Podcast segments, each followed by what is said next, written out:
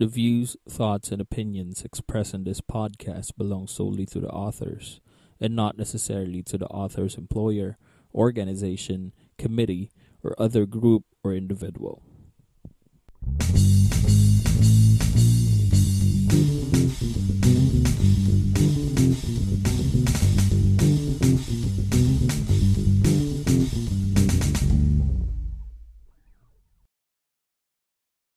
Hey guys, welcome to the podcast. My name's yes. Irvin.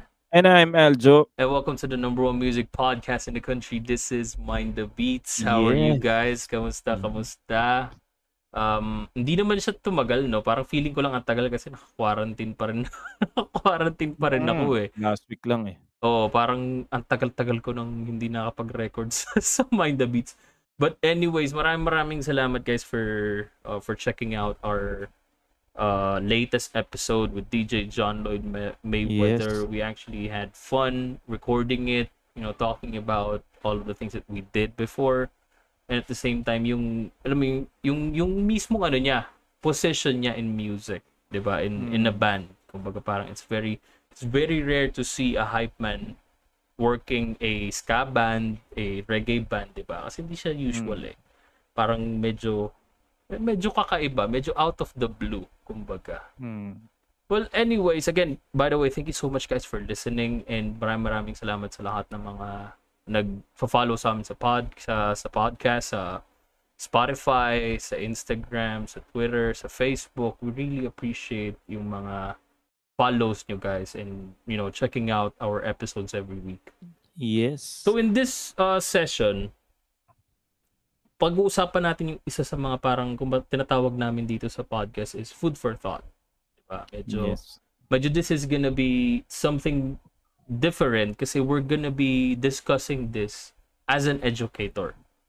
Kasi yeah. uh, as you guys know, and I think naman sa nabanggit na rin namin to sa mga previous episodes is both of us are music teachers. Um, lahat by profession, we are music teachers. I teach music and Eljo teach music. So this topic is kind of yung mga parang unang mga topic namin na ginagawa every time we teach a class, a specific mm. person, or do clinics. Ito yung mga unang mga episodes or episode tuloy, mga topic na ginagawa namin. Yes, yung mga ano no, yung mga parang relax na relax pa, medyo relax oh. pa. Oo, mga pang pang pangbato lang ng onti sa mga students. Uh-huh. What are they getting into? And kung ano ba talaga yung, yung music in general. Yes. So, so with Siguro, this, an, with this ano, intro, bibigay ko kay, kay Eljo to kasi siya talaga nakapag-isip ng episode na to. Dahil matagal ng ano, no? May, may pinag-aaralan kasi kami na talagang medyo complicated. And mm. syempre, hindi siya basta-basta, I think, ilabas agad. Hindi siya pwedeng ilabas agad kasi yeah. uh, marami tayong pwedeng matapakan o matamaan. Oo, kaya kailangan nag-iisip kami ng ibang mga episodes na pwedeng oh. i-fill out bago namin ilabas yung episode niyo. Kasi it's gonna be one of the biggest episodes that we're gonna be doing. This... Baka hindi na kami makalabas ng bahay after it, pag it, nilabas namin agad. Eh, no? Oh, it will take us, it, it, it, oh, it's already taking us quite some time to learn everything from the ground up.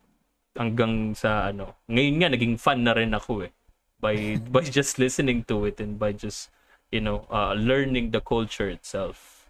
Yes. Siguro ano, yung topic namin for uh, today or tonight is about um uh, music theory. So nag nakakita ako ng isang video about the Beatles. So we are fan of the of the band. And then isa sila sa mga all-time bands sa buong mundo and isa sila sa mga pinakamaraming na-release, di ba, mm-hmm. na albums. So may isang idea kami na nakuha na ang Beatles kasi, alam na namin to for sure.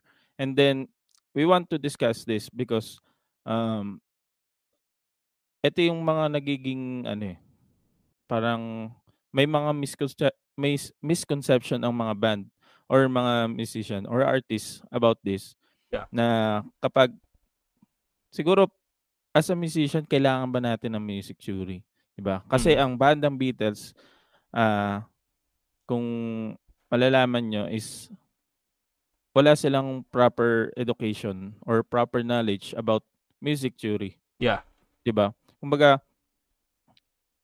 they sell a lot of albums na talagang halos walang pumantay dun sa, yung parang sa isang taon nila, parang na, nakapag-sell sila ng three or four albums. Mm-hmm. Diba? And na wala hindi siya... silang, hindi siya yung parang katunog netong ganito mm-hmm. na katunog ng kantang to. Hindi, it's very different. Very unique ang ang band ng Beatles. And as a fan, talagang yung tunog nila kakaiba. And kung aaralin natin, ano talaga siya? Um, napakahirap. Pero they they sell a lot of albums. And ano, maraming tour ang nangyari sa The Beatles. Mm-hmm. But, ayun nga, gusto namin pag-usapan for tonight, gusto namin uh, uh, itakel sa inyo is about, we need, do we really need music theory as an artist or as a musician? Diba? And, and if in case, if we need music theory, like, how much do we need? Yes. Kasi it's, it, it's very important that we, especially sa mga starting musicians, aside from starting musicians, yung mga medyo may experience na. Yes. Diba?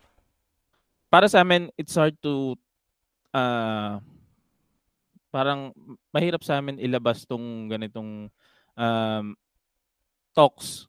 Kasi, well, hindi, hindi naman kami ganun katanda and hindi naman din kami ganun kabata. Well, nandun siguro tayo sa... Sa middle, sa middle ground. Middle, oh, middle, ground. middle ground. So, it's hard for us na itakal to kasi marami, ka, marami din kami pwedeng ma, masagasaan or ma, ma-offend about this. But, as an educator, ano eh, we need to.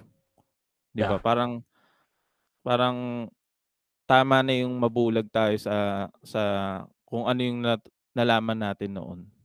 Dapat mabuksan na tayo sa maging open tayo, di ba? Kumbaga, sa musician, hindi tayo dapat maging hipokrito na pagka eto, hindi ka eto na yung nalaman ko, hindi ka natatanggap ng iba.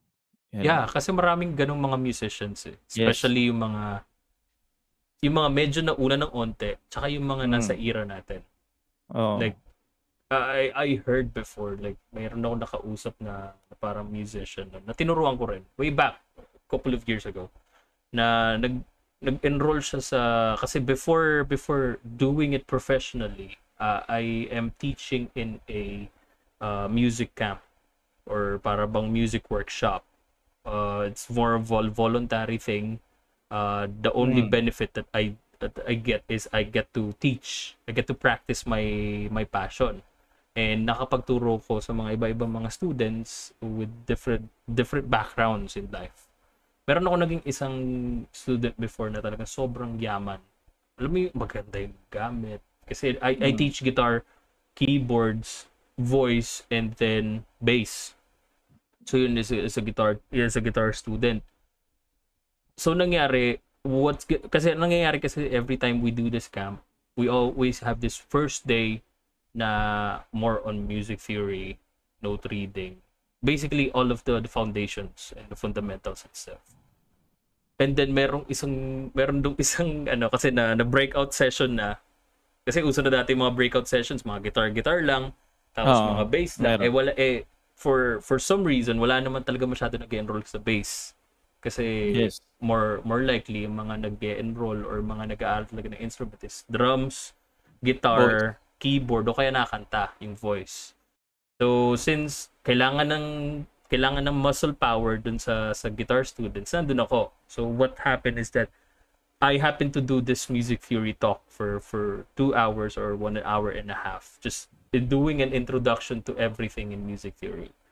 And then, merong isang, meron ako naging isang estudyante na sobrang yaman. Kita mo, may gitara sa daladala, tapos hmm. kasama yung parents, mga ganun mga style. Tapos, nagtanong siya sa akin na, yung daddy ko po kasi marunong magaling mag-gitara pero hindi naman po siya nag-music theory. Bakit kailangan ko pa malaman to? Diba? May mga ganong er, certain instances na minsan mm. yung mga students or yung mga nagsisimula pa lang is namana nila mm. sa magulang nila yung yung ganong attitude na kung ito nagawa ko naman, bakit kailangan mo pang i-exceed yung kailangan, yung kailangan ko malaman. Mm. Meron diba? Nga tayong kilala eh. Ano eh. May alam na eh. Diba? Mm. Tapos nung kailangan, sinabihan siya na kailangan mong dumaan ulit dito. Or kailangan Ayaw. mong matutunan to. Ayaw! Oo, yeah. Ganun talaga. May mga ganun, kumbaga, in in every musician or, or lahat naman ng mga musician, lahat yan may mga ego eh.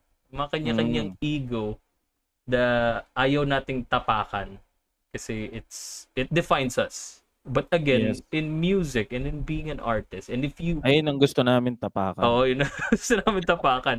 And ito lang yun eh. If you really are aiming for success in this industry and you really want to become like a really great composer, a really great, great singer, or a really great musician, is at some point, you need to learn music theory. Yes. Uh, again, we're not saying na mahina yung mga hindi nag-aaral ng music theory. Okay? Let, mm. Let's just be clear on that. Because music is, kumbaga parang blasphemous at some point yan eh. Especially if you're aiming for that goal of music theory. Really digging deep with music theory. It's always blasphemous mm. kasi if you are not thinking ahead of your curve, you're gonna be thinking na pag may music theory ako, mas may edge ako. No, it's not. Mm. Mas marami, marami rin mga musicians na walang music theory pero magagaling na artists. We have Hans Zimmer. If you guys are aware of Hans Zimmer, he's a great composer. Um, I believe nag-compose siya sa mga, mga, madalas mga film scores, mga musical scores. What do you mean by film scores or musical scores? Yung mga soundtrack na naririnig nyo sa mga movies. Mm. Like, an example is yung soundtrack ng Star Wars. Hindi naman kayang i-play sa, kayang i-play sa band, pero it's more likely, ginawa siya via orchestra. So, Hans Zimmer is a composer and a, a songwriter, and he writes a lot of musical musical scores, and hindi sa wala siyang alam sa music theory. Hindi ganun ka-in-depth yung alam niya sa music theory. Pero still, he's very successful. We have the Beatles. Talagang yes. sobrang laking banda. Talagang, wala naman talaga silang, uh, ano eh, kumbaga parang, ano ba tawag doon? Wala silang music theory eh. Wala silang, yes. wala silang formal education with music. Ang alam lang nila is, pag ito yung note na pinlay ko, ito yung dapat pwedeng maging kasunod. Or it's kaya more siguro, on the pattern itself. Kaya siguro, di ba, kung mapapansin ng some of the musicians, napansin na to, kung mapapansin nyo, yung ibang chords nila is kakaiba. Mm-hmm. Di ba? Pero, ano, tumutugma. Ganun pa diba? Rin. Oo. Ganun sila kagaling. It's not always kaya, about... Kaya hindi namin sinasabi oh. na... Hindi namin sinasabi na mag-music theory ka, mag-music. Hindi.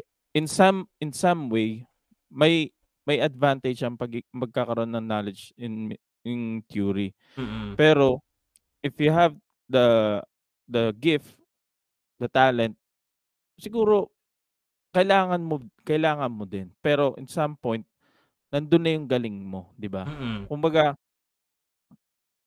parang ang ano diyan, wag mo rin sayangin yung galing mo kung doon mo lang din lilimitahan. Kasi parang yung ego natin as a musician, as an artist, magaling na ako eh.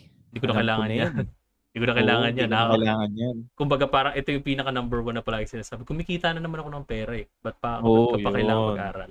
Diba? Like, diba? A lot of musicians o- Ogi na ako eh. I mean eh. Maraming mga musicians may saying na gano'n eh. Like, kumikita na ako. Ba't ko ba kailangan mag-aral ng music theory eh? Yes. Yung ginagawa ko naman, okay naman. Mm. Diba? Et, eto nga palagi naman sinasabi, are you okay with, with being okay? Diba? Yeah.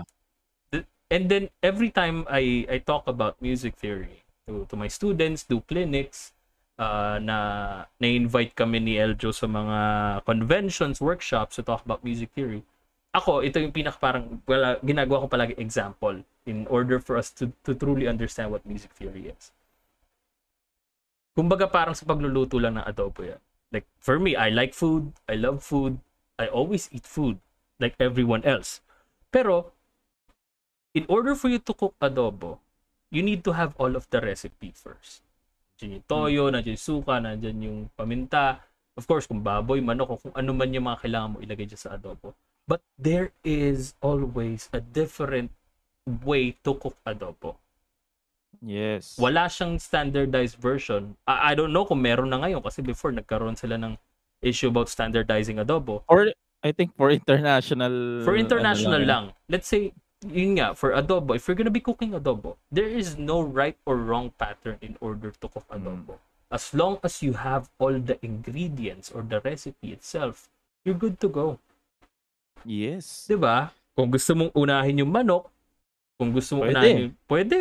Kung gusto mong pakuluan mo na yung toyo, trip mo yan. Nasa mm. sayo yan. Gusto mo na maggisa ng bawang tsaka sibuyas, pwede. Kumbaga, it's, it's very profound how to cook adobo. Same thing with music theory. Ito yung palagi namin sinasabi rin sa, sa mga students namin. I think I can, uh, teacher Eljo or Eljo can, can agree to this, that music theory is just theory. It's not music laws. Yes. Kasi palaging nangyayari kasi, as, as an educator, sinasabi ng ibang mga students ko, like after a couple of years of teaching them music theory, and then nagiging successful na mga musicians sa sila, they play gigs, minsan yung iba nakaka-play na sa with artists, kilala na sila mm. minsan, is nasisira daw yung creativity nila if they think about music theory. Again, doon ko natutunan or doon ko na-realize na it's not a law. Yes. Hindi siya batas na kailangan mong gawin. It's more, uh, it's more uh, guidance. Oo, oh, guidelines lang siya. It's more for guidelines as well. In the words of Captain Barbosa, it's more of like guidelines. It's just a way for us to understand what music, what is music. Kumbaga parang it's music theory is always designed to help us how music works. Kung paano, gumag- yes. paano gumagalaw yung music, paano na nagawa yung music na to, ano yung pattern na ginawa nila, ano yung key na ginamit nila, ano yung, kumbaga it's always about patterns, pitch, yes, and and everything in between.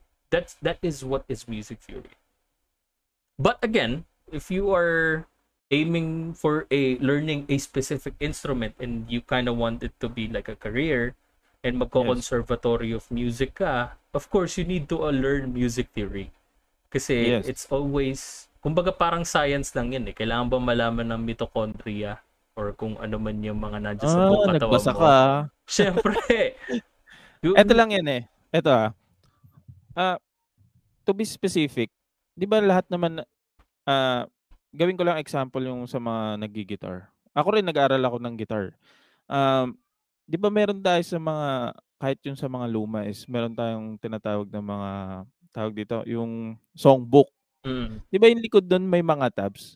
Oo. Yung, yung tabs na yun is one of the uh, basic fundamentals or fa- basic needs na kailangan natin matutunan para yeah. matuto tayo mag-gitara. Yeah. So, yung yung bagay na yun pumapasok sa fundamentals or foundation ng pagigitara yun. So, in that point, nagpurso ka na matutunan yung ano, yung yung kung paano gawin yung mga chords, yung pattern, yung mga ano, I think patterns lang siya and chords.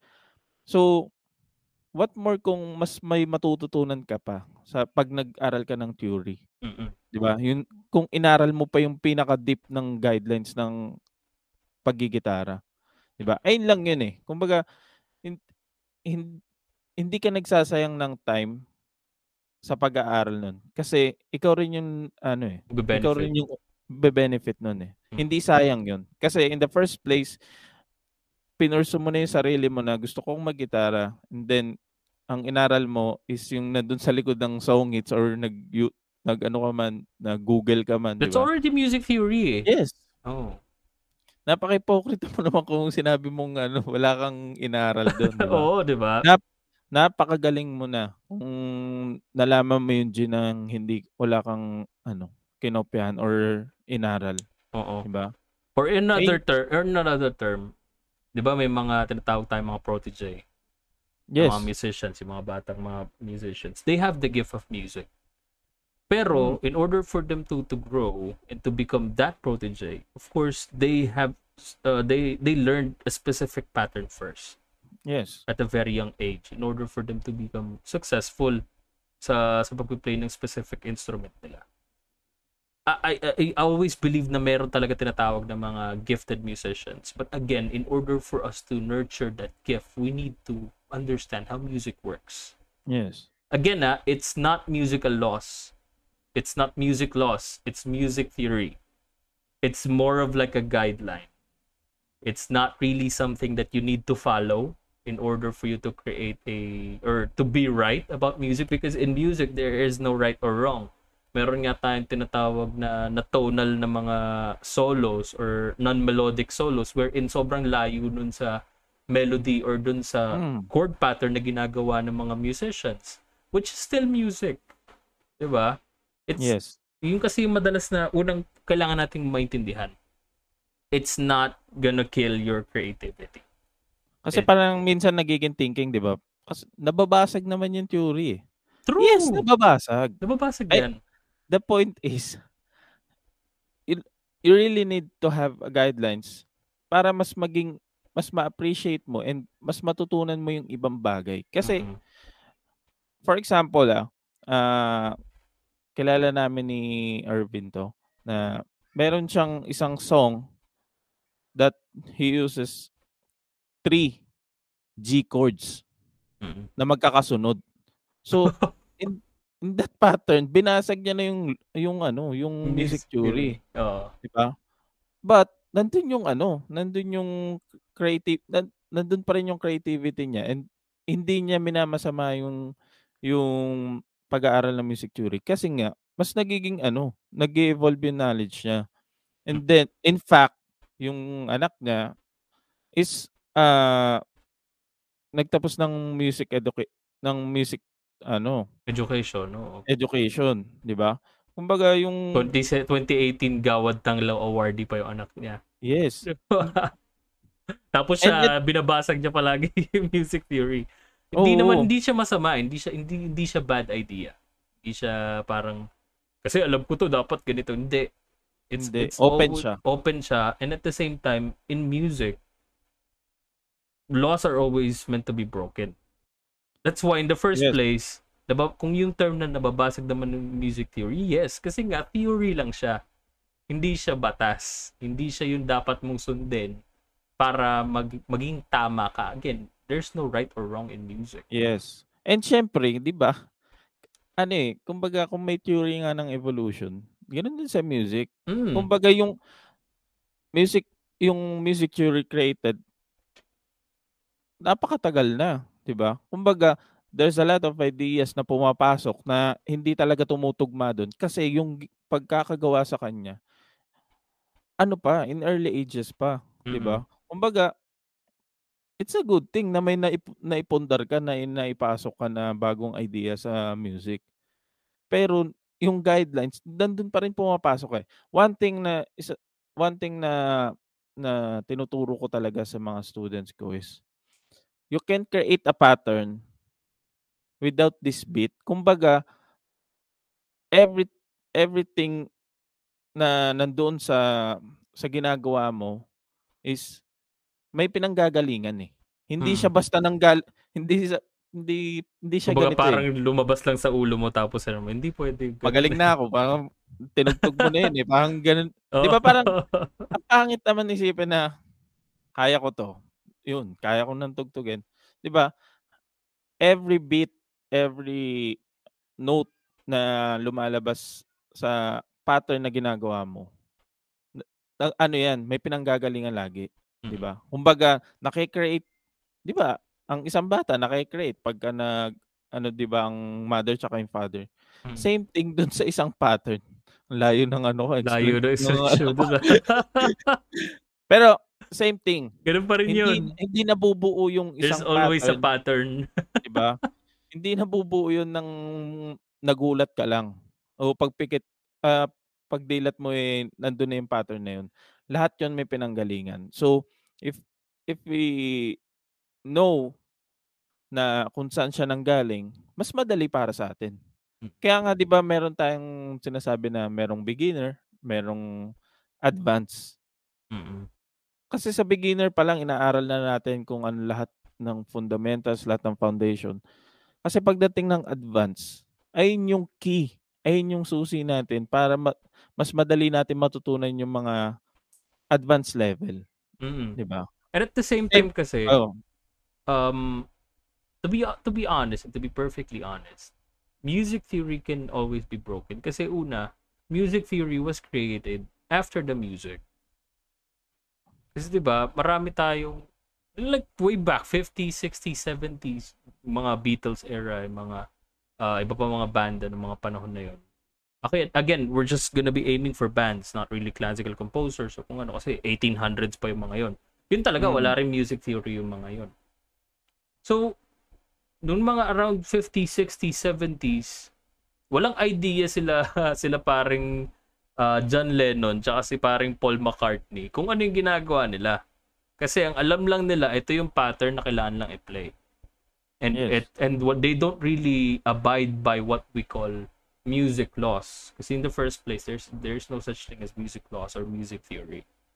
So everything is all because of their imagination. Now, music theory was created in order for musicians like you and me para maintindihan natin kung ano ba yung ginawa nila. Kung ano mm. yung pattern na sinunod nila. Again, music is always about pattern if you're gonna be thinking about it technically or on the technical side of stuff. Music is always about patterns, modes, or shapes. Kumbaga, titignan mo siya in a in a more of a pattern way. Titignan mo kung ano yung shape na pwede mong gawin. And titignan mo kung melodical siya in a way or non-melodical. Which is, you know, at some point, hindi mo naman kailangan malaman kung melodical or non-melodical. Kasi again, music has no boundaries itself. Again, going back, music theory was created after the music in order for us to understand or it is designed to help us how music works. Paano, nat, paano natin mapiplay on our own self mm. sa yung mga musicians, yung mga song na pinlay nila. Kasi sila, hindi rin nila alam paano nila ituturo sa inyo yun. Kasi alam nila, ito lang yung, ito yung ginawa ko. Di ko mm. alam kung paano nabuo yan. Di ko alam yung mga pattern na yan. All I know is that it sounds good. It sounds right. Yeah. I want to produce it. That's it. Diba? Parang ito, ano yun eh, 'di ba? Parang mga isa sa politiko, 'di ba? Hmm. Dati naman wala namang ganyan eh, 'di ba? Hmm. Yung mga sa tribo-tribo para mag maging organized, para mas ma-manage ang bawat uh, bagay sa isang lugar. Kailangan nila ng guide, hmm. 'di ba? Same thing in music. Kung tayo wala tayong guide diyan, kagulo 'yan, 'di ba? Hmm. Sa atin nga may politiko na eh, kagulo na eh, di ba? Kumbaga pag tinang ito lang isipin natin eh, tanggalin natin yung mga yung presidente o yung mga mayor, tanggalin natin lahat 'yan. Di ba? Kagulo tayo kasi wala tayong sinusunod eh. Kumbaga ah. wala tayong guide, di ba? Kumbaga yung in music, walang pinapatunguhan yung yung tunog natin pag hindi natin alam 'yon. Di ba? Mm, but again, you know, music or the the the theory theory can be broken. So yes. It always depends on how we mm. perform it. Again, another example or another thing that I want to talk about is in one octave there's always twelve notes. Okay? So you can go, you can at me on that. If you're gonna be counting everything in just one octave, let's say C. Let's do it manually. So C, C sharp, D, D sharp, E, F, F sharp, G, G sharp, A, A sharp, B, and then C. Diba? Meron tayong twelve notes. That is because of the the Western approach in music. Everything that we do in music theory is on the Western side of things. Kasi dun na-create yun eh. So that's why we have twelve notes itself. But in music theory, or in true sense of music, pwede nating alisin yun twelve octave na yun and expand more. Kasi again, music mm. has no laws. Music music theory can be broken. And it's gonna be up to you. If you know, if you want to to do the same pattern, the twelve the twelve notes in an octave pattern, or you want to do a microtonal tone, or if you want mm. to do something else, that's fine.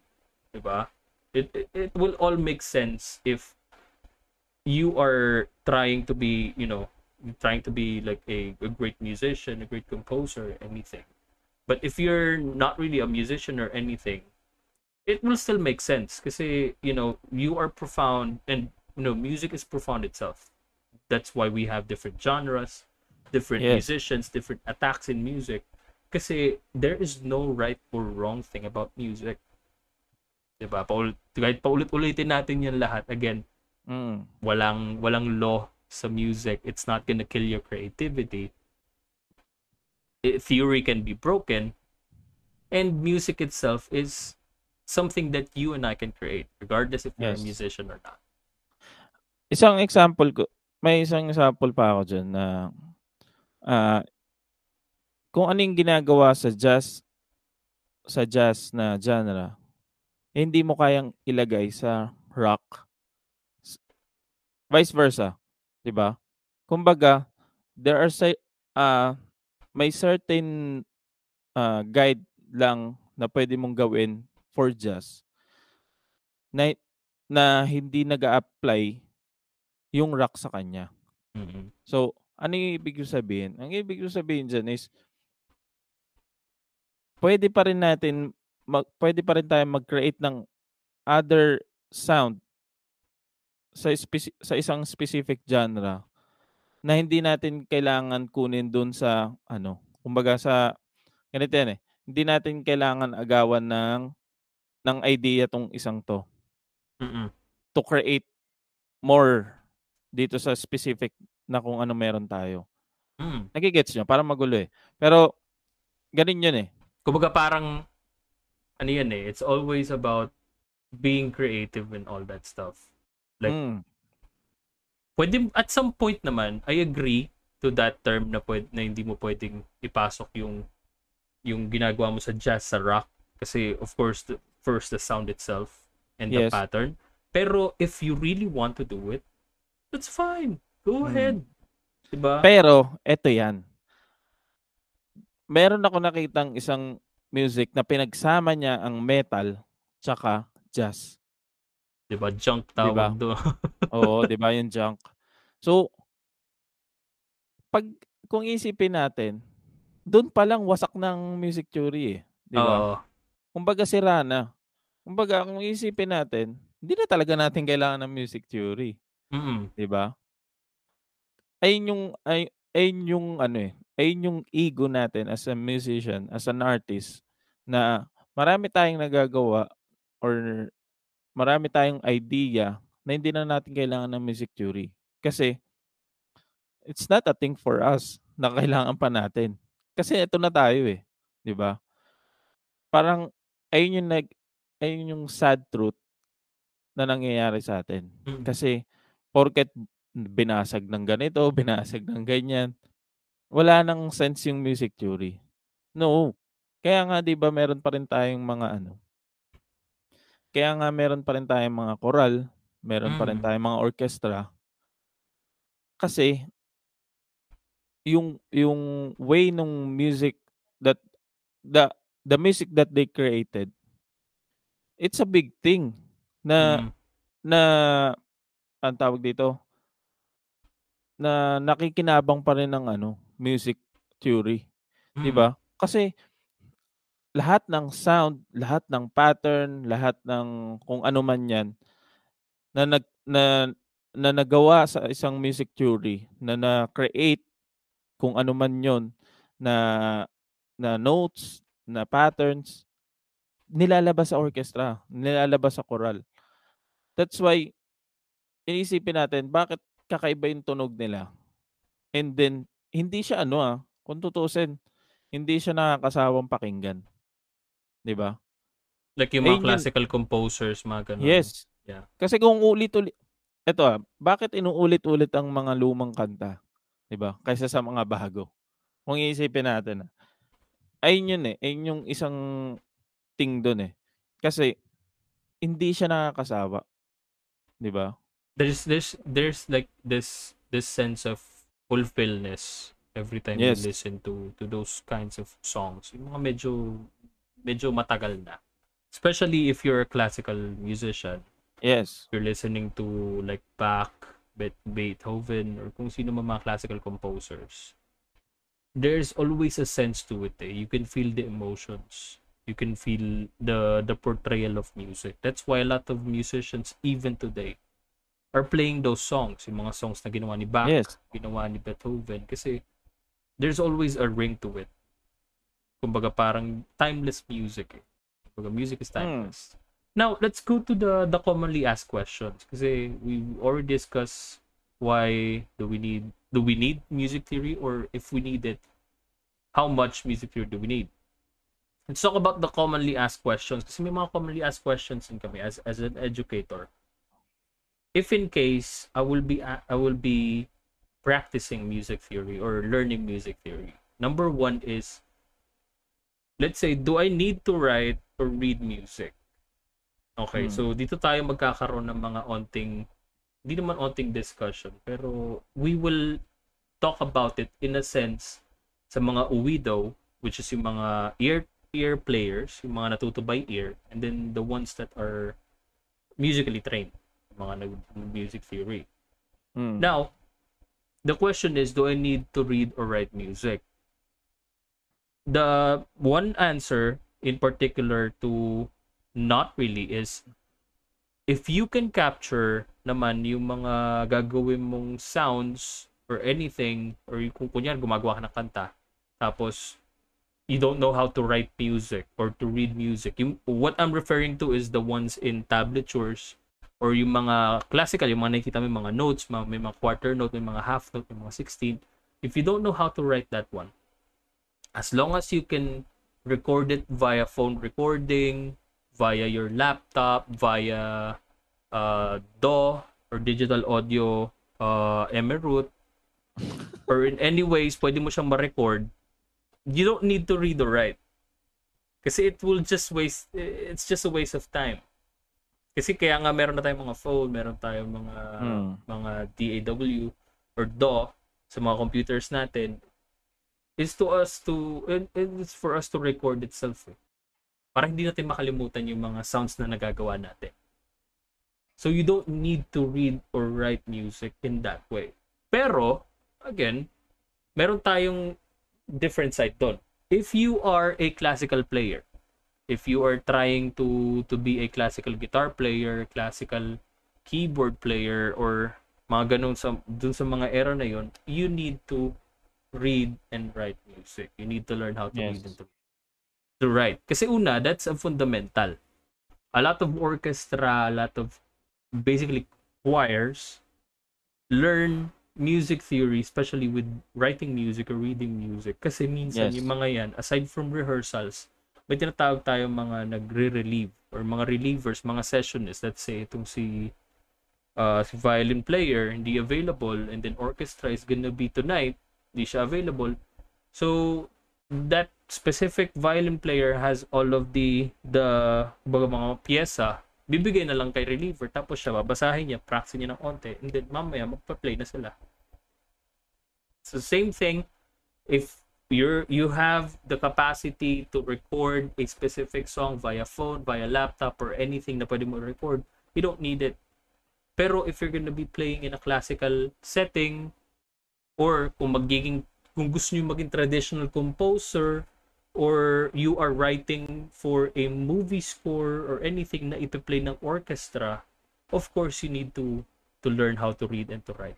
Yes. Music. And uh, and i-add ko lang na there's a big advantage kung marunong tayong magbasa. Kahit magbasa na lang. Mm-hmm. 'Di ba? Kasi if you want to pursue your career in a higher level, sa higher level kasi mostly ito ang nagiging mga mis- piyesa na eh. Oo. Ito ang nagiging minso- uh, misconception ng mga musicians. Ah. Pagka pag-practice sa sa higher career, sarili mo 'yun. Pag hmm. nag-rehearsal sila, talagang ano 'yan. Rehearsal talaga. Upo ma. Rehearsal talaga 'yan, walang upo, mag- upo talaga. Kung may nagkamali man diyan, ang daming nababadrip. Maniwala kayo sa hindi. Ganun ang rehearsal, ang totoong rehearsal talaga. Kasi pagdating sa rehearsal, may orchestra mga... Orchestra to guys ha? Sa orchestra? Hindi, kahit sa ano. Ka, ano. Kahit sa band naman actually ganun kahit din eh. Kahit sa band, may, may ganun, di ba? May hmm. mga... May mga denotables na, ano, na mga ano eh. Oo, mga musicians. Na nagre-rehearsal dahil, for example, gusto nila marinig kung ano yung pinaka-outcome talaga. Tapos kung meron man silang gustong i- i-arrange ng konti, nagagawa nila. Ayun yung, ayun yung nangyayari talaga sa sa rehearsal talaga. Pero kung kung gusto mo ng relax lang, doon lang sa ano, okay lang naman. Wala namang masama doon eh. Oo. Pero if you want, ayun lang ang, ang pinaka-advice namin is, if you want to pursue in a higher career, much better kung nakakapagbasa ka. Kasi it's... Tsaka it's, it's gonna be a requirement. Oo. Tatanggalin namin yung kailangan talaga. Hindi, parang mas better, hindi. If you're gonna be pursuing Conservatory of Music, if you mm. want to write musical scores, if you want to write film scores, it's a need. Mm. Pero again, may mga palagi naming i sisirain yung mga sinasabi namin dito sa usapan na to kasi music mm. is big eh. Tsaka di ba may for in order oh, for you to to to write film scores, in order for you to write songs na ipa-play ng orchestra, you need to learn to read and to write. Pero again, we have Hans Zimmer, which is hindi naman siya ganun kagaling magsulat at magbasa ng ano, ng music mm. video, ng ng nota. Kasi siya na rin nagsabi. Pero backing him up are great musicians, great composers, great um yung mga nag uh, nag ano ba tawag doon, nagta-transcribe ng music in order for his orchestra to read music. So basically, it works hand in hand. It's always about first the skill and the discipline of of the musician, and then if you really don't know how to write or mu- write or read music, you always need to have like a backup, like person na pwedeng tulungan ka na, oh ito, transcribe mo tong sound na ibibigay ko sa'yo mm. para sa, sa orchestra mape-play natin.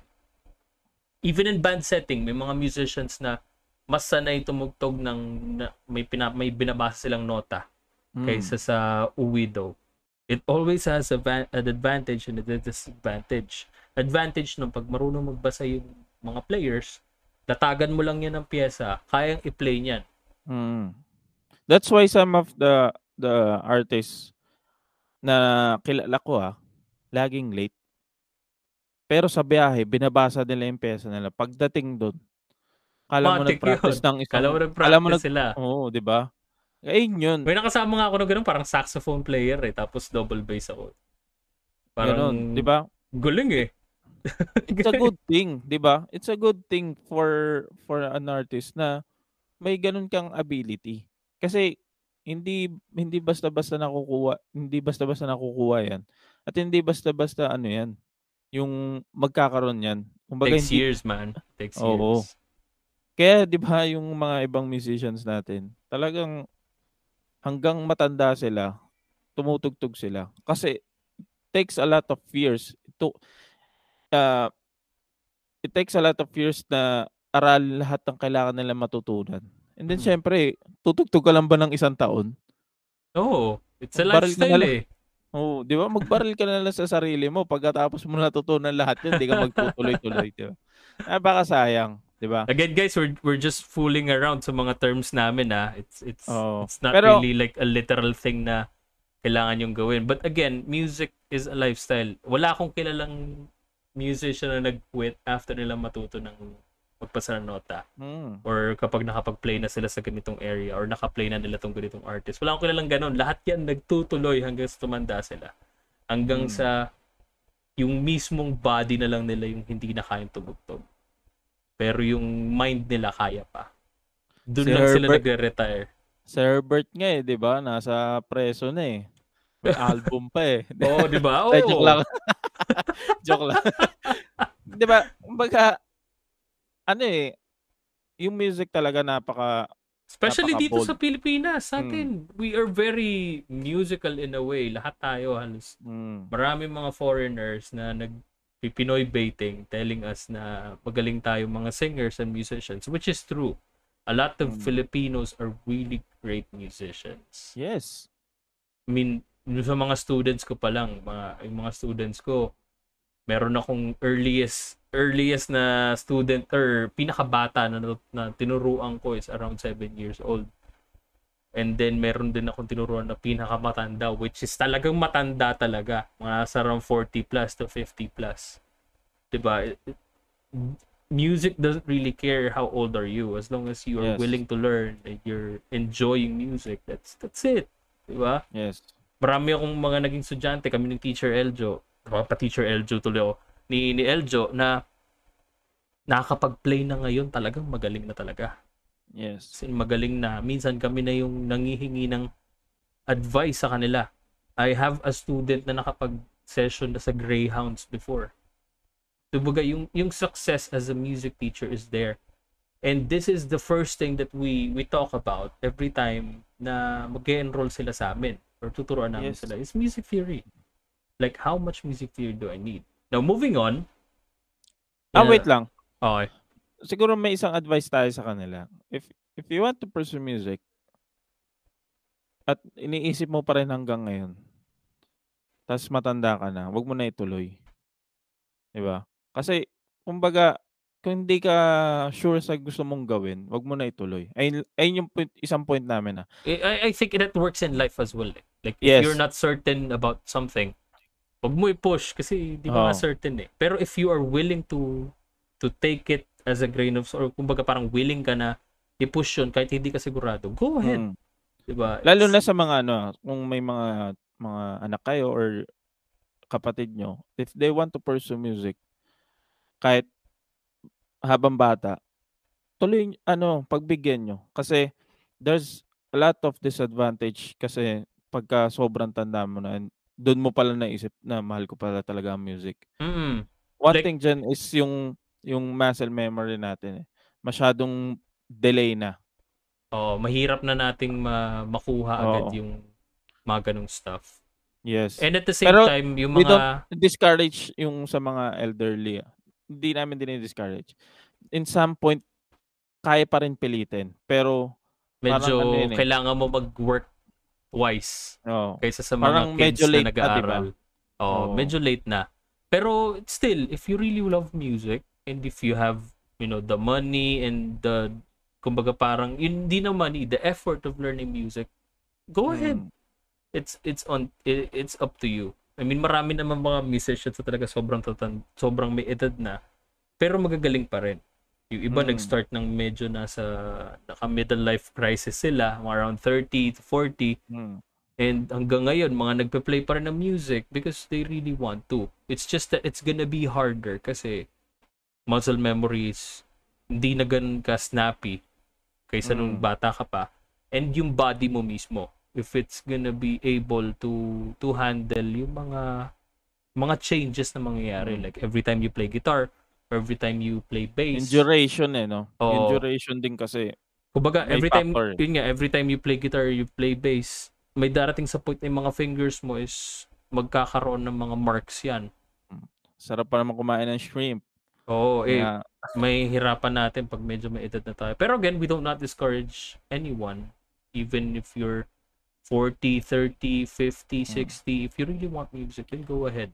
We'll, we'll be happy to, yes, you know, every music educator will be happy to teach you. Kasi, Kasi kung nakikinig ka sa amin, napakahirap ng mga music teacher. Oo. Tsaka diba kung, syempre, kung nakikinig ka ngayon is, and gusto lang namin ni-advise at kung nag-iisip ka, tuloy mo na. Huwag mo nang pag-isipan.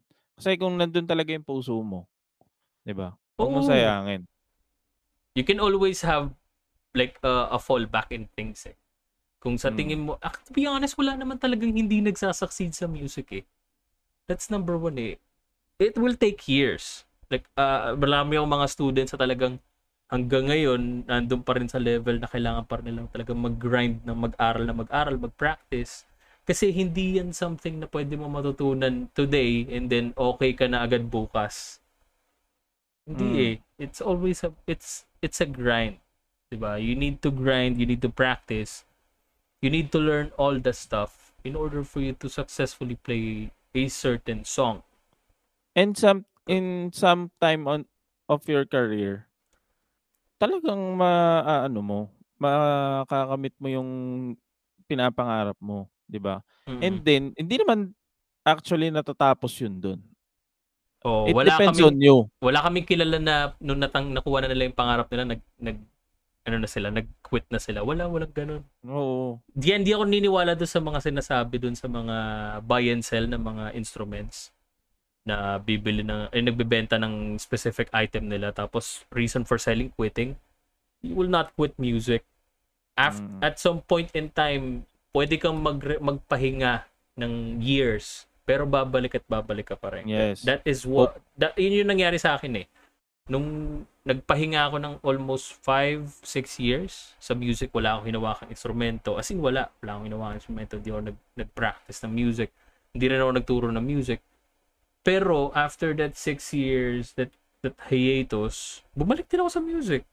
You know, even hmm. though may iba akong career na ginagawa, like I'm streaming or I'm I work as uh I work in a different setting, still the music is there. Hmm. Papaputol ko yung kamay ni Ervin pagka may nailabas ko yung nag-quit. After oh, the, after noon nag-quit. Di walang ganun, walang ganun, walang ganun. And at the same time, there is no, kumbaga parang room for for failure in music. It's always room for room for improvement. If yes. you think na hindi pa okay yung paano ka mag-play or paano ka mag-perform, there's always room for improvement. You can still improve. Mas lalo ngayon, may mga tutorials sa YouTube. Pwede mm. ka na magtanong sa mga tropa mo. And then, pag gusto mo mag-enroll online, pwede ka mag-onla- mag-enroll sa Shekinah Music School. Yan! Yeah. Di ba? Online! Pwede! Doon kami nagtuturo pwede. eh. So, magbe-benefit kami dyan. Oo, oh, may kikitain pa kami sa inyo. Di ba? Ganun din naman yun eh. There is no room for error. There's yes. always room for improvement. Same thing with music theory. It's not law. Again, uulitin namin to. Kahit manawa kayo na manawa, it's not music law. It's music theory. It can be broken. It can be arranged. And there is no right or wrong in music. Kung nag-aaral ka ng formal music, of course, mayroong right or wrong kasi that is in an educational setting eh. Yes. You need to understand na, kunyari, itong professor mo, ayaw niyo pa-play sa yung parallel fifths kasi mali daw yun. That's fine. You're in an educational setting. Pero, pag nagpe-play ka na ng music, y- hindi mo na maiisip yun eh. So, lagi mo... Dada, ano eh, mangangati ka na hindi mo gawin yun eh. Oo. Kasi yun naman yun eh. It's, it's always up to you. Now, let's let's move on to another F A Q or frequently asked question. Palagi sa amin. Ito yung madalas sa mga ina- tinatanong sa amin. Like, yun nga, uh, do I need to read or write music? Again, ulitin lang namin, if you can capture it via phone, via laptop, via synth, o kung saan nyo man gusto i-record, you don't need to. Pero if you're gonna be writing uh, writing a song na ipaperform ng orchestra or anyone that is in the classical setting or classical industry, classical guitar, classical bass, classical, kung ano man yung classical na yan, you really need to read or write music. You need to learn that in a way. Now, we have a saying. So, ito naman, para sa lahat ng mga nagsusulat na or mga nagbabasa na ng nota, don't write what you can't read. If you think na may hirapan kang basahin yung sinulat mo, wag mo nang simulan. Sunugin mo na. Sunugin mo na. Just try record it via phone or via uh, via laptop. To be honest, as a musician kami, we don't really write music pag nagigig kami. Mm, minsan but, nga, binabasag pa namin pati yung sariling tunog. Oo, ba't pa kailangan natin magsulat? Eh, mas madali namang i-record na lang natin. O kaya alam naman natin paano yung tunog eh. Mm. Which leads us to things na kailangan mo malaman regardless if you're gonna be doing music theory or not. It's basic things, F A Qs na let's say ayaw mo talaga mag music theory. Okay, ayaw mo talaga eh. Ayaw mo talaga mag-music theory. Pero ito, frequently asked questions nito. Should I learn relative pitch? Again, before before we move on to the to that question, let me just define what is perfect pitch and relative pitch. Perfect pitch is something na, example ko lang, let's say nagising ka ng madaling araw, as may narinig ka sa banyo nyo, alam mo agad kung anong nota yon. Kasi parang nakakatakot yung example mo. Or, or parang ganun lang. Let's say, na, na, nagising ka. Tilaok ng manok, yun. Tilaok ng manok. Tilaok na lang na manok. Kasi yung may nagising ka. Hindi. Iba yun. Ganun kasi madalas pina, ina-example ko, wala naman nag-react eh. So, yun nga, ganun. Kinalak ng manok, alam mo kung anong pitch nun, kung anong key yun, kaya mo i-play sa keyboard or sa guitar yung tunog nun. That is perfect pitch. Relative pitch is something like this. In a musical setting, let's say the key of the song that you're gonna be playing is D. So, pag narinig mo yung D, tapos narinig mo yung second chord, alam mo na kung, nasa, kung ano yung second chord na yun. Kasi it's in the relative note of that specific note that or the root note. Kumbaga parang, malalaman mo yung note na yun, kung ano man yung note na yun, kung minor man o major yun.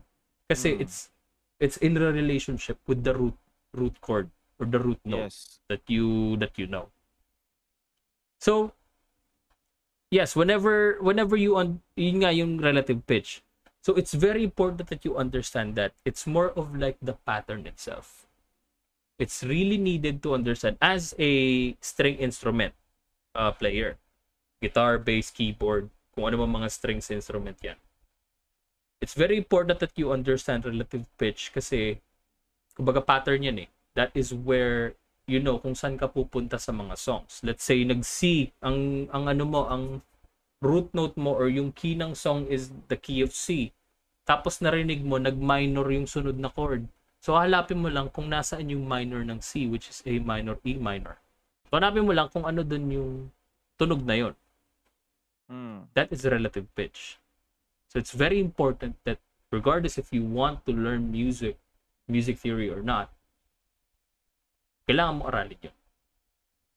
Kumbaga, ano yun, foolproof, kumbaga, foolproof na pattern to everyone that is gonna be playing music. Regardless if you're a beginner, uh, matagal ka na natugtog, or nag-quit ka na, it's, it's still very relevant that regardless if you have music theory or not, you need to understand relative pitch.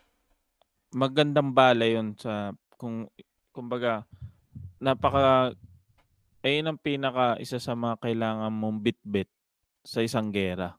Mm. Kasi pag wala kang ganun. Kumbaga parang wag ka pumunta ng gera ng dala mo lang baril, dapat may dala kang bala. Yes. Tama. Hindi pwedeng, hindi pwedeng basta ka lang tatakbo ng ng gera, mm. matapang ka. Uh, pero mamatay ka naman agad. It's very oh. important that you're equipped with stuff. Again, this etong second point ng F A Qs natin is for anyone that will be learning music na lang. Yun na lang yung term natin, music and not music theory. It's very important that you learn that. Another thing, or kasama sa F A Qs namin, natin is, do I need to learn ear training? Yes and yes. Regardless yes. if you are aiming music theory or not, you just want to become a successful musician without music theory, you need to learn ear training. Kumbaga, para mm. malalaman mo yung distance between notes or what we call intervals. So, intervals is the distance between one note to another. So, dapat alam mo kung ano yung mga note na yon. It actually yes. corresponds with relative pitch. Kasi we have what we call the, the scales. The major scale, the minor scale, the pentatonic scale, o kung ano mang mga scale yung gusto mong aralin. So, it's not really part of music theory. They say, sabi nila, hindi naman music theory yan eh, kasi ano yan eh. Pero that's still music theory. So it's, kumbaga nasa, naka-trap card ka na agad. Kasi mm. you're already learning music theory without you realizing that it's music theory. Diba? Tama. So, number, no, the things that you need to understand in order for you to to learn music, or if you want to learn music or not, is that you need to learn how relative pitch works, or relative chords, relative minor, relative major, and you need to learn ear training. Now, in order for you to understand that, same, pwede ka mag-enroll sa Shekinah Music School para matutunan yung relative pitch o kaya yung ear training. Then you can you can ano rin naman, you can check out YouTube, you can check out any sources available in order for you to understand yes. that. If you don't really want to do music theory. Again, we're not pushing, in this episode, we're not pushing you to learn music theory. We're just giving you pros and cons if you are going to, to learn music theory, and if you are going to learn music theory, how much do you need? Yes. Kasi, pinaka-example lang yan eh. Kung gusto mo mag-serve ng adobo sa isang five-star hotel, hindi ka mo pwedeng basta pwede magluto ng simpleng adobo eh. It's mm. always gonna be may something twist. Special. Mm. Oh, may minsan twist may dapat. Twist. Oo. Oh, oh. Or if you just want to to cook adobo sa mga karinderya and make it a business, you don't really need to learn that special thing. You can just mm. cook it on your own way. Again, it's not really, um, we're not saying na superior yung mga nakamu- mga aral kaysa mga widow. No. We, we want to remove that fact. Kasi lahat tayo, as long, lahat tayo may mga kanya-kanya niyang face eh, when it comes to mm. music. It's gonna be up to you if you want to, to to do music theory or ika or ayaw mo talaga, you can still be successful in music. Marami tayong kilalang mga musicians sa talagang walang music theory. Like Eraserheads. I'm not really sure kung lahat sila merong music theory or nakapag-aral sila ng music theory, but more likely, yung iba doon natuto lang din mag-gitara, natuto mag-bass, alam paano mak- makinig. Kumbaga yung term na alam makinig is alam niya kung nasa tono siya o hindi. And then they created songs. But if you're gonna be, if you really want to be successful in that, not really to become successful, but if you want an edge in writing mm. music, in learning how to play chords or something like that, then enroll in a music school or enroll to any school na nakikita nyo or dyan sa mga kanto-kanto nyo or sa mga sa bayan na makikita mo nagtuturo ng music theory, kasi magkakaroon ka ng edge in music. Yes. Or kung takot kang maglumabas, mag-enroll ka sa Shekinah, yun, tuturuan ka namin paano mag-ano, para sa music theory. Di ba? Tama. Di ba? Parang ano yan eh. Ano yan eh, malaking parang education din yan eh. Malaki, matagal-tagal din siya bago aralin talaga lahat. Mm, And wala pero, nakaka-master talaga nun. In some point, talaga, totoo yun na may may edge, and then ano yan eh, parang mas mas dadali sa lahat. Oo. In in some ways ah, in some ways mas dadali sa lahat pagka may proper learning ka or kahit papaano natuto ka. Kasi kami kahit papaano ano, alam namin sa sarili namin na kaya naming sumabay, mm. 'di ba? Ayun yun eh. Kumbaga gusto mo ng advantage, confidence siya eh. Oo. Ayun pa, yung magbo-boost din ng confidence mo yun eh, 'di ba? Kaya ano eh, hindi hindi sayang lahat ng pag-aaralan mo. Kaya enroll ka na. De joke lang. Hindi. You can you can enroll in any school yes. na makikita na available nearby your place. Uh, you can check out online tutorials. Actually, di mo na kailangan mag-music school eh. Meron ng YouTube eh. Mm. Check type mo lang sa YouTube music theory. As makikita mo na lahat ng kailangan malaman sa music theory. Minsan much better pa. Kasi ginagawa nila content yun eh. So mm. the more the more better to understand, the more na mas na mas okay. Kaya nga minsan and hindi rin natin, hindi rin natin sinasabi to dahil kahit papaano satisfied na tayo sa kung ano tayo dahil mm. ha, pagturo na kami, okay na kami. Mm. Kasi nababalik-balikan na. No. Ako ah, personally, hanggang ngayon tuwan-tuwa ako pagka uh, na-invite ako dun sa mga masterclass. Meron ako naging friend dito na sa Facebook na ina-add niya ako pag may masterclass once a month. It's a good thing for me kasi may mga may mga ideas, may mga knowledge pa ako na hindi ko talaga alam na dun ko nalalaman, di ba? Mm-hmm. And syempre, in some in some point, nagpapaturo din ako sa kanya kasi may gusto kong malaman na ano, kaya kong i-play pero hindi ko maintindihan. Ayun yun eh. Hmm. Meron kasi tayo natutugtog minsan na ang swabe para sa atin eh. Pero hindi so, na natin oh, alam kung paano gagawin oh, ulit. Oh. Parang, nangyay- parang nangyayari, hindi, okay na tayo, cool naman tayo, nagawa na natin no. yan eh. Diba? Kailangan tagalin natin yung mindset na yun in everything that you do, not just in music. Hindi okay maging okay. Mm. But, pero kung contented ka naman doon, why not? Diba? Hindi naman namin sinasabi na ito gawin mo, ito ganya, ito ganya. Hindi. We're just saying as an educator and as a musician na it's not okay being okay. Especially if if you're one of our students. Kasi kaya ka nga nag-enroll sa amin para mas maging magaling ka eh. Mm. Hindi kami papayag na sasabihin mo lang, okay na po yan, sir. Hindi, di okay yan. Ulitin mo yan. Kasi mm. hindi ako magsasettle sa okay. You have the potential, you have the the the reason to learn. Why are you settling with just okay? Diba? That's why yung mga mga coach, music coach, yung mga music educator, pinupur, pinupur, pinupush nila yung mga students nila na mas maging better. Kasi ayun yung at, ano eh, ayun yung reward namin eh. Ayun yung, yung objective reward din namin. namin. Yes. Hindi hindi namin wala sa thinking ng isang ng educator na pagka natuto ka okay na. Hindi lalo kami ah. Mm-hmm. Hindi naman sa nagbubuhat, pero mas gusto namin. Pero na rin 'yon. Oo. Huwag nyo na lang pansinin. Pero there's De, always but... an edge as an educator kasi. Like, mm-hmm. especially pag nakikita mo yung success ng mga students mo. Like uh-huh. ako nung yung way back twenty twelve, twenty thirteen, or twenty eleven kasi. twenty ten ako nag... Hindi, hindi ako twenty ten nag-start kasi ten years old ako nag-start ng music. Tapos nag-start ako mag, maging para bang mag-volunteer dito sa music workshop na to. At around two thousand, if I'm not mistaken, around two thousand eight, two thousand seven, two thousand nine, mga ganon. Hindi ko na matandaan eh kasi tagal na eh. Tapos... may mga naging students na ako noon, mga una kong students na tinuruan ko. I'm confident in teaching. I'm confident in doing music theory kasi I've been doing this for how many years, man? It's not just like one year ago. Hindi. Even Eljo, sobrang tagal na namin ginagawa itong music theory na to. And yung, yung parang objective namin always is to teach kids to become better. And yung parang naka-harvest namin mm. dun is may mga students kami nalalaman namin na nagpe-play na pala dito.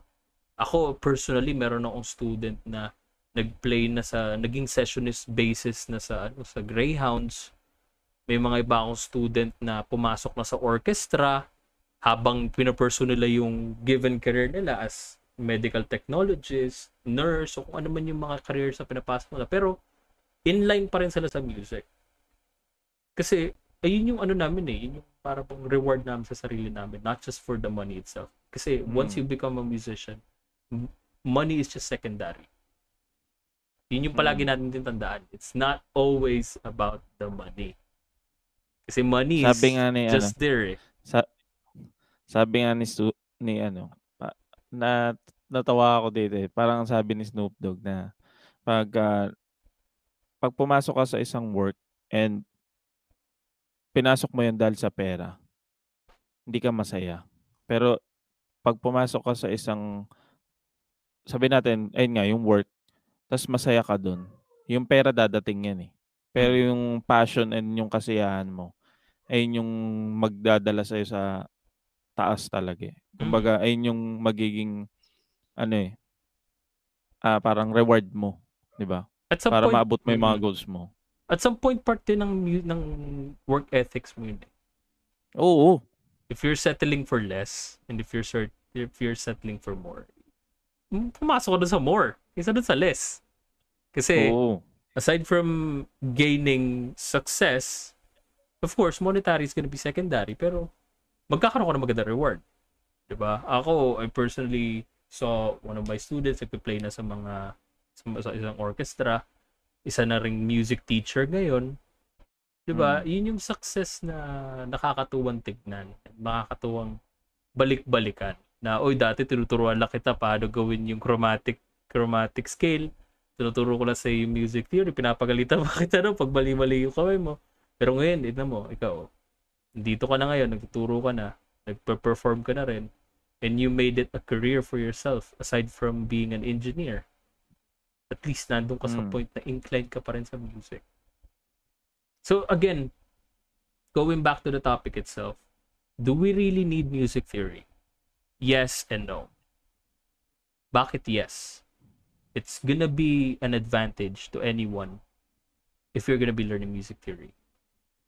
No, if you don't really want to. If you have the capacity to learn everything and if you already know na sarili mo na okay na ako dito, you don't really need it. Kung kontento ka na sa gusto mong marating, okay lang. Mm. Diba? Hindi there's, no, there's nothing right or wrong about it. Kumbaga parang may mga tao talagang gusto maging successful. May mga tao na hanggang dito yung success na gusto nilang gawin. We always have different success in life. Kung sa tingin mo successful ka na and ayaw mo nang umalis dun sa stage na yon, you're already good, you're already aiming, you already got that success already, that's fine. Yes. You don't need music theory. But again, always remember, the first thing that you did is you learn your chords. In guitar, or in bass, or in keyboards. You learn your pattern in drums. That is already music theory. Yes. So again, let me answer, let me re- re- rephrase the question. Do, or let me ask the question again. Do I really need music theory? Yes. Okay, and basically that is it for the, the podcast itself. Yes. Um, marami maraming salamat sa lahat ng makikinig dito and ma- yes. gets yung mga point namin. I mean, it's and kind of non-traditional to the usual podcast stuff. Mm. Kasi ito yung layout namin yung as an educator side of things. So mm. yung mga terms na binibig, binibinta, binibitawan namin, yung mga terms na sinasabi namin is more on the the reflection of what we say mm. inside of the the squared room. Or sa mga classroom and we namin. think and we think there's a lot of parang mga loopholes sa mga sinabi namin kasi ang music kasi napaka ano eh, lawak talaga eh. So there's always uh, gonna be loopholes in everything I naman think, especially uh, in music you just have to take think, it uh, as a grain of salt and to really uh, understand I, the point and siguro yung mga ibang siguro hindi namin masyado na-explain ano eh, may ibang bagay doon na mas maintindihan nyo. Kumbaga, uh, mag-subscribe lang kayo sa aming, ano, sa, ano namin, sa aming Actually, channel. you, can, you guys can ask, mas, oh, you oh. can guys ask questions since nagpo-post naman kami yes. sa Instagram, nagpo-post kami sa Facebook, sa, sa YouTube, nandun. Mm. You guys can ask questions directly or mag-P M kayo sa page. If you want to continue with, with this topic, like the music theory subject. Mm. Kasi it's, napakalawak na and marami eh. kaming nas marami kaming nasabi na bitin. Mm-hmm. So it's more of like an introduction point, actually. Oh, parang ganun. Parang in that point, parang butas na talaga yung mga sinasabi namin. And then nag and syempre mukhang contradicting yung lahat ng binibitawan namin, but not kasi napakalawak ng music. Mm-hmm. And yung mga opinion namin is as an educator nagsistand kami doon. Yeah. Uh, marami lang marami lang marami lang bagay na dapat i-discuss pa and kukulangin yung yung oras namin. Oo, oo, dahil kasi, napakahaba na ito pag diniscuss natin lahat, di ba? Kasi just to give you guys an example, sa lahat na makikinig dito sa Spotify or sa Google Podcast or sa Anchor and then sa YouTube. Typically, if you're gonna be talking about music theory, just music theory alone, it will take years, man. Kasi sa isang uh, sa isang conservatory so or sa, sa classroom setting, music theory is not being done for just one day. It's a yes. subject. Fundamentals mm. of music one, two, three, four. Kaya kami, kaya Kumbaga, kami ano yan, kami, subject pagka, yan. Oo, kaya kami, hirap kami pag kailangan namin i-summarize lahat yun. Diba? Dami. Dami nun, durugan eh, yun. Kumbaga kung ang aaral natin is music theory itself, wala na yung question na do we really need music theory? Yes, we can give you like a summary of what is the basic music theory that you need to learn. Pero, kung ang question natin is, do I need music theory? It's more of like engaging you guys. More of like, ito, ito yung pros and cons of music theory. If you learned it or not, it's up to you. Diba? That's why the question earlier is, do you really need music theory? Yes and no. Pero, yung first thing na inaral natin is mga chords, mga patterns, mga ganyan, that's already music theory. So the question is, do you yes. really need music theory? Yes. Kasi that is our fundamental. So again, um, with that being said, maraming maraming salamat sa lahat ng makikinig nito. Thank you so much, guys, and um, thank you so much din sa Podcast P H. Actually, aside from this episode, yun nga yung gin-aim namin na isang episode is nag, ano ba tawag doon? Nag-crowdsourcing ako sa mga podcasters of Podcast hmm. P H. And marami namang sumagot. Maraming maraming salamat sa lahat ng mga podcasters sa sumagot sa mga questions ko. Uh, I really appreciate that. It's just that medyo kailangan pa namin ng mas madami pang, kumbaga parang i-deep pa yung study hmm. namin when it comes to that to that topic. Kasi ayaw namin basta ilabas siya because it's very sensitive at some point. We don't have the kumbaga parang power to to override things. Not unless sensitive siya sa mga Filipino unless, fans. Oh, not unless music theory. Kasi kami music theory, we've been doing this for for how many years? Hindi siya dalawang taon, tatlong taon. No, it's ako almost lampas na ng isang dekada. Kumbaga nag-start ako magturo around two thousand eight, two thousand nine, two thousand seven. To twenty twenty-one na ngayon. So, hmm. I've been doing music theory almost all of my life. Almost ah, almost all of my life. Baka mamaya sabihin, grabe naman, simula pagkabata nag-music theory. Hindi, almost all of my life. Or yung mga founding years ko, kasi I'm very, I'm very thankful to my parents. I mean, kay Eljo rin, he's very thankful to his, to, to his parents kasi pareho yung mga family namin. Sinuportahan kami sa music. Yes. Talagang sinuportahan kami to the point na nakapag-aral ako, nakapag-aral ako sa isang music school. Nakapag, na, na-experience ko almost lahat ng mga in, dinadaanan talaga ng mga classical musicians. To the point na, na I chose not to be a classical musician but instead to be like, uh, like hindi naman revolutionary. For, you're a musician na nag-evolve in a way. Hindi ka nasa stuck basta dun sa classical components na alam mo. Kasi I know mm. a lot of classical musicians na ever since nag-start kami hanggang ngayon, classical musician talaga siya. Mm, hindi talaga siya, hindi talaga siya nakatugtog ng ibang mga, yung mga uso ba? Bagay, parang yung music na gusto mo kasi he's geared towards working sa orchestra. Minsan, nagpe-play siya ng mga sonata. Ano, kaya may mga mga choir sa tinutugtugan na nagigitara siya. Na classical yung mga kanta. So, that's fine. Everything is, that, that, that is very normal in music. Mm. It's just that may mga ad- naging advantage na talaga kami, especially with our parents. That's why we are very confident in talking about music theory. But for that specific topic, which is K-pop, medyo mahirap pa. Mahirap pang ilabas. Delicates eh. Delicates pa, especially with the Filipino fans. Ah, nak. Grabe yung mga Pinoy na yan, pare.